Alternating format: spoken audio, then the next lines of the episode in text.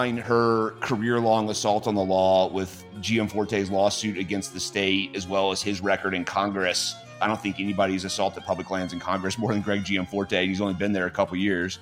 Welcome to MCV Cast. I'm Aaron Murphy, Executive Director of Montana Conservation Voters. That was Wes Siler, a columnist for Outside Magazine based in Bozeman. We'll get his perspective on Montana's anti public lands politicians in a few moments.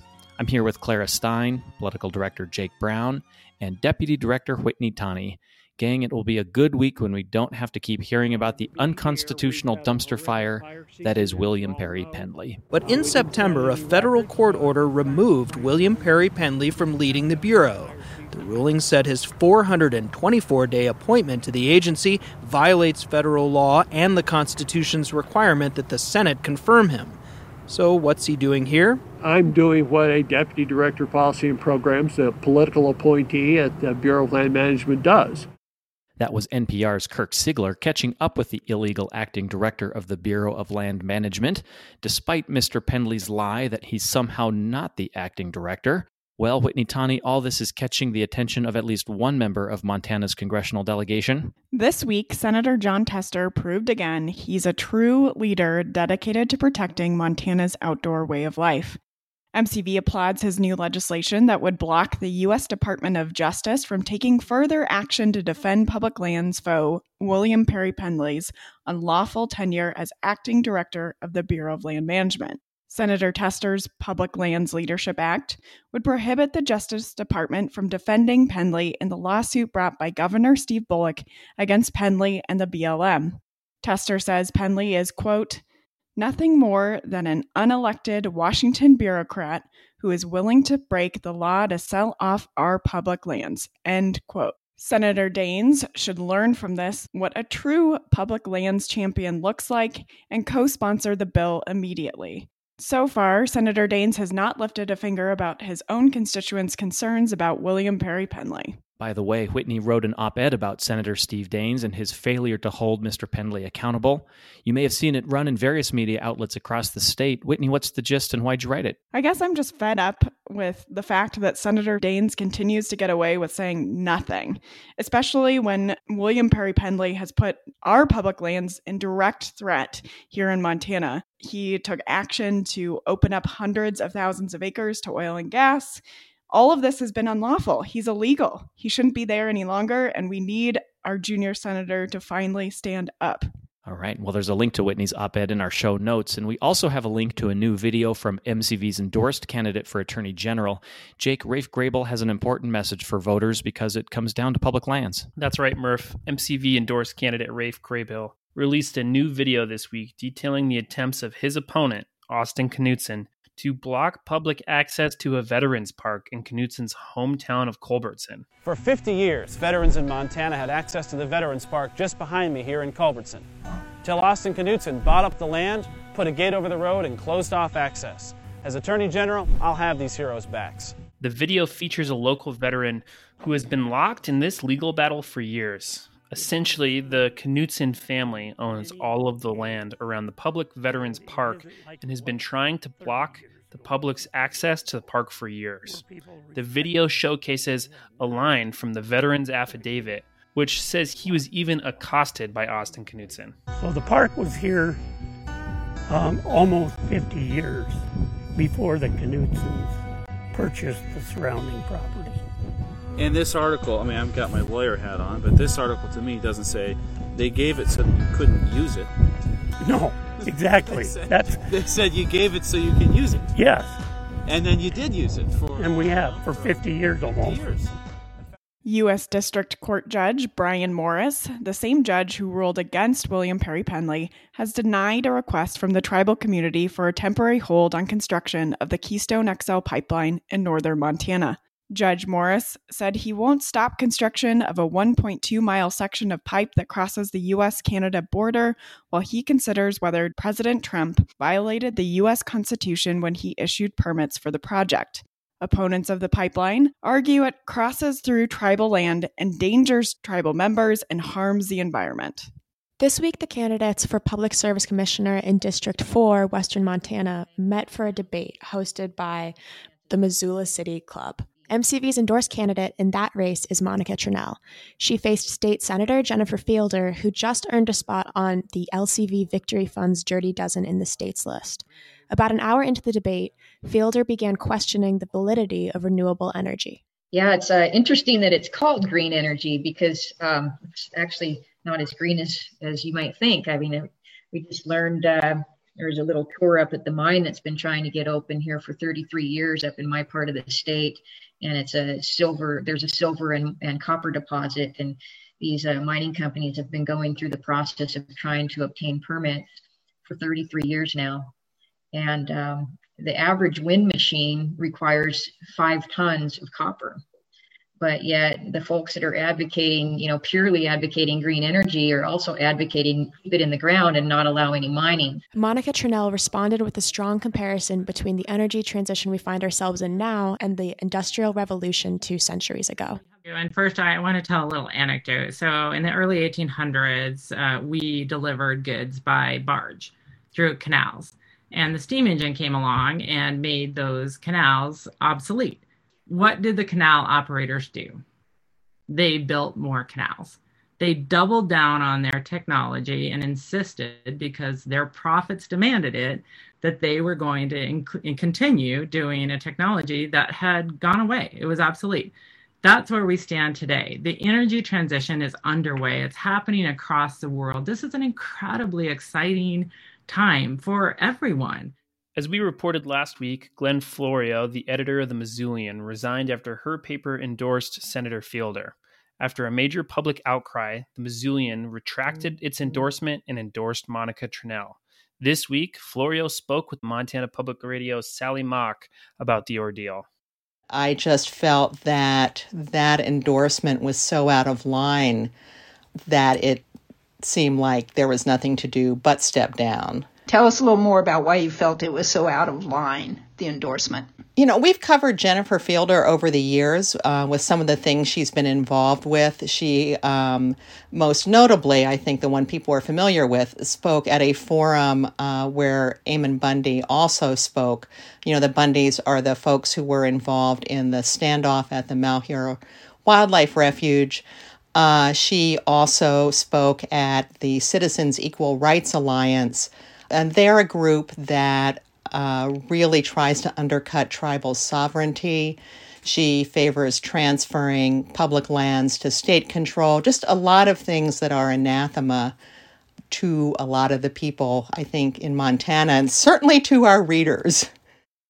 This month, Outside Magazine published an in depth look at Congressman Greg Gianforte's second attempt to become Montana's next governor, along with his running mate, Kristen Juras. The headline of the story in Montana, stream access is on the ballot. And because both Gianforte and Juras have disastrous records when it comes to our public lands, the story pulls no punches, and its author is this week's guest.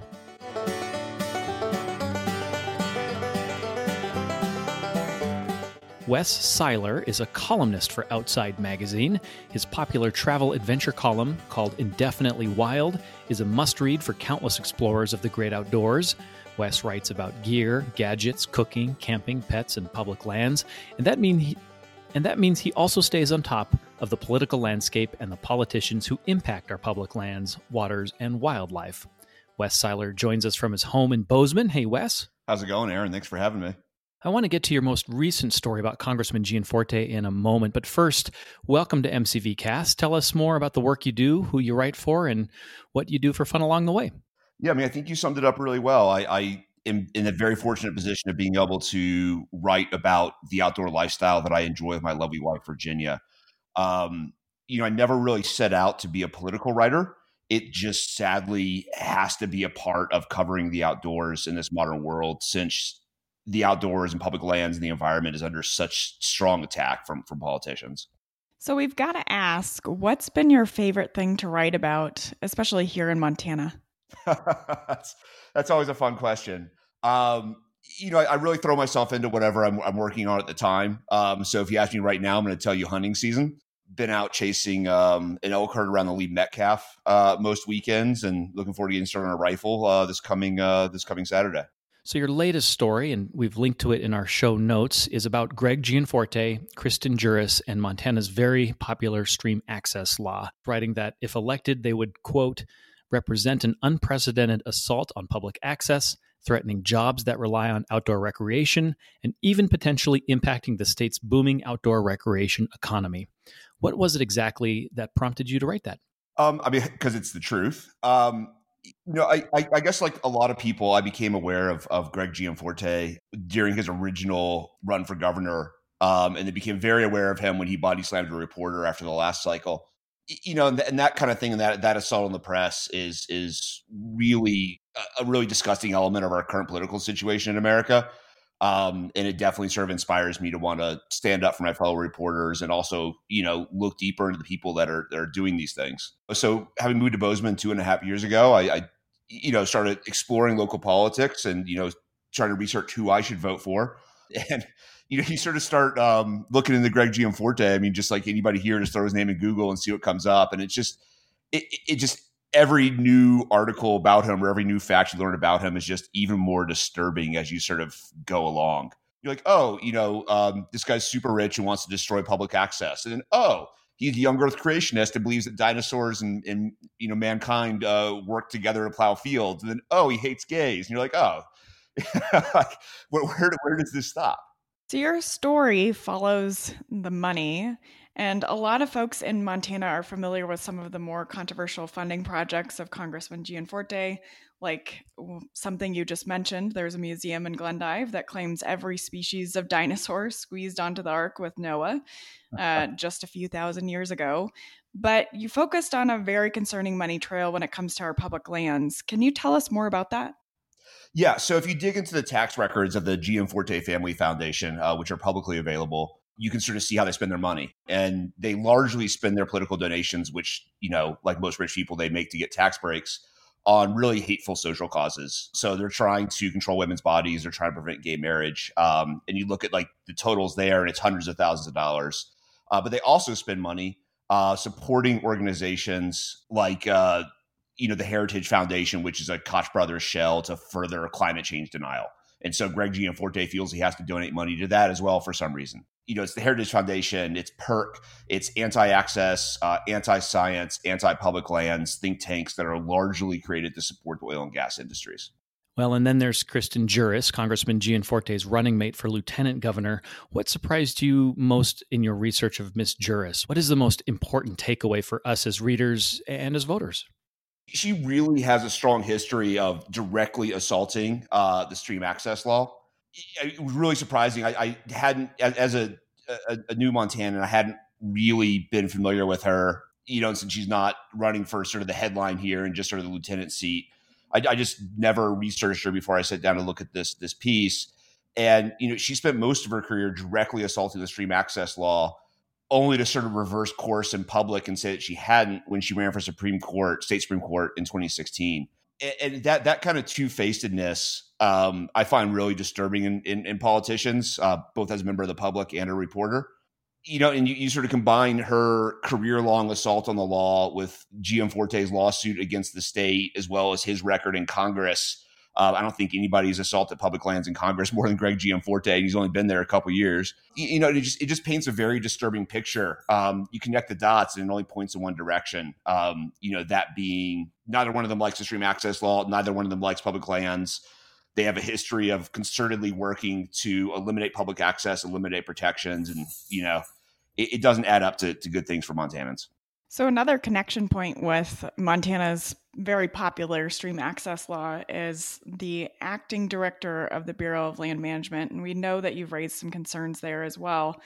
We've had plenty to say about William Perry Pendley, too, because um, as you know, a federal judge, Brian Morris, just ruled a few days ago that basically invalidated a lot of the things that Mr. Pendley had done, especially when it comes to major land use plans for Montana. But he's still running the BLM. So, what can Montanans do to bring more accountability to this situation? So, for listeners who aren't familiar, um, you know, there's no reason you should be unless you really closely follow politics. Um, William Perry Pendley is this really objectionable human being um, who has dedicated his entire career to destroying America's entire public land system. Um, Google his name. Uh, don't take my word for it. You'll be shocked by what you what you read. Anyways, he sued Montana uh, to try to eliminate the stream access law in 2001. Um, you know, everything he does is an attack on the public lands. For some reason, you know, I'll, I'll let you connect the dots on that one. He got tapped to run uh, the Bureau of Land Management through a, a, scheme that has now been ruled illegal by a federal court, um, thanks to a lawsuit from Steve Bullock. The Republican Party supports this guy. Uh, Forte has said nothing but nice things about him. Steve Daines has said nothing but nice things about him. And yet we have, you know, Bullock successfully winning a lawsuit against the federal government to push him out of his acting director position uh, and basically rule that all his actions uh, that were taken uh, during his like 400 plus days of, of illegal rule were also illegal. And that's an incredible win for conservation. That's an incredible win for public lands. And you know, it's only that that's coming from Democrats. That's not coming from the Republicans. Um, and so, especially here in Montana, that's that's really disturbing.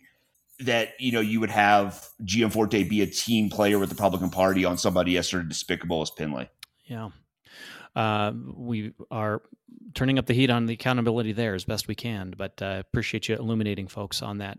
One of the things that we at MCV have very little patience for is candidates who greenwash their records. So, for example, Senator Steve Daines calls himself a conservationist after wow. six years of pushing bad bills, casting terrible votes against clean air and water, and supporting big polluters and deniers of climate change.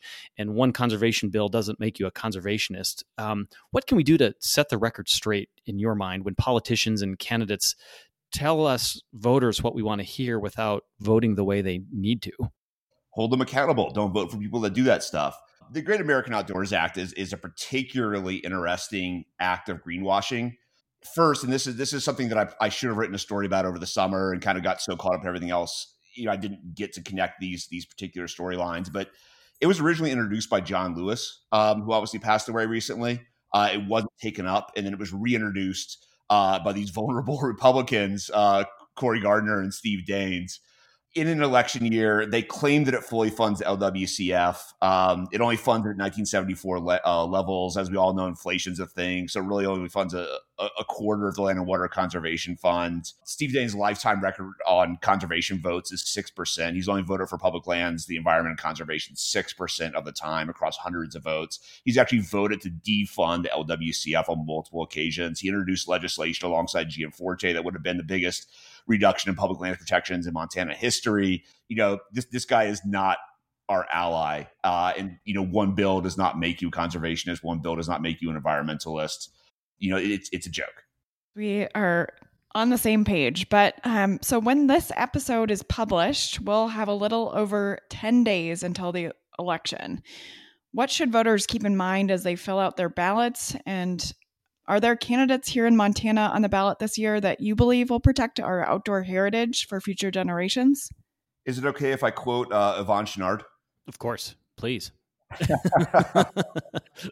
You'll find st- stitched inside uh, the labels of a lot of Patagonia gear, gear right now, uh, vote, vote the assholes out. Uh, there is not a Republican running for office that is our friend this year. Um, I am not typically a straight ticket Democratic voter. I have nuanced views on a number of issues. I just delivered my vote to the Gallatin County Courthouse yesterday. Uh, it was straight ticket Democrat. Um, I think anybody who cares about public lands, anybody who cares about the environment, anybody who cares about democracy um, needs to vote straight ticket Democrat this year. It is the only the only viable option. There are no good Republican candidates in this state or nationally right now. Uh, any any parting thoughts from you, Wes, um, on all of these issues? Um, you know, I, I am going to be just like you guys and sort of on the edge of my seat to see what the results are here. Um, no matter what happens um, in terms of our state and nationally, I hope that all of us continue to fight the good fight. Uh, I hope that all of us continue to be able to tell the difference between right and wrong. And I hope that all of us continue to stand up for that and make that heard. We hear you loud and clear. Wes Siler is a columnist for Outside Magazine, joining us from his home in Bozeman, and you can find him on social media at Indefinitely Wild. That's also the name of his column. Wes, thanks so much for being on MCV Cast. Thanks for having me, guys. The guests of MCV Cast do not necessarily reflect the views of Montana Conservation voters, its staff, or its board of directors, and in full disclosure, the MCV Action Fund very easily endorsed Lieutenant Governor Mike Cooney and Representative Casey Schreiner in the race for Montana's next governor. Days before Congressman Greg Gianforte loaned his campaign for governor another $4 million, bringing the total up to $7.5 million, the Montana's Commissioner of Political Practices found the Republican candidate violated campaign finance laws. The Gianforte campaign was caught illegally moving money from their primary account to their general account in an attempt to circumvent Montana's low campaign donation limits. Essentially, the campaign was still raising money into their primary election count well after the June election and then transferring that money into the campaign's general election fund. Now, the campaign must either return the 181,000 or refund all the contributions the campaign received into the primary account after the June election. A new water quality standard designed to protect northwest Montana's Lake Koocanusa and the Kootenai River from rising levels of contamination has cleared a major legislative hurdle. The six year process of drafting these new regulations has been a collaborative effort involving tribes in both Montana and British Columbia, along with federal, state, and provincial entities in Montana and BC. Despite this thorough, collaborative, and scientific process, GOP leaders claimed that the new regulations were rushed in an attempt to delay a legislative ruling until next year. This effort was rejected. The Department of Environmental Quality is accepting public comment through November 23rd and will host a remote public hearing on November 5th via a Zoom conference call. And this is really a story about coming together and reconciling differences. MCV was honored to partner with Patagonia earlier this week for an exclusive screening of their award winning film, Public Trust. The film explores America's public lands and our fight to protect them. It also features some of our most prominent conservation advocates in Montana, including Juanita Vero, our endorsed candidate for Missoula County Commission. If you missed our screening, jump onto our Facebook page where it's still available through the end of October via a link and password. And while you're at it, give us a follow and share our work with your family and friends. And please remember mask up, vote, and we'll see you next week. Money in various to fossil fuel interests in the Koch Land would open more than a million acres to oil and gas Plan to completely take over American energy. energy dominance. But what's at stake is this enormous common wealth, the American system of public lands.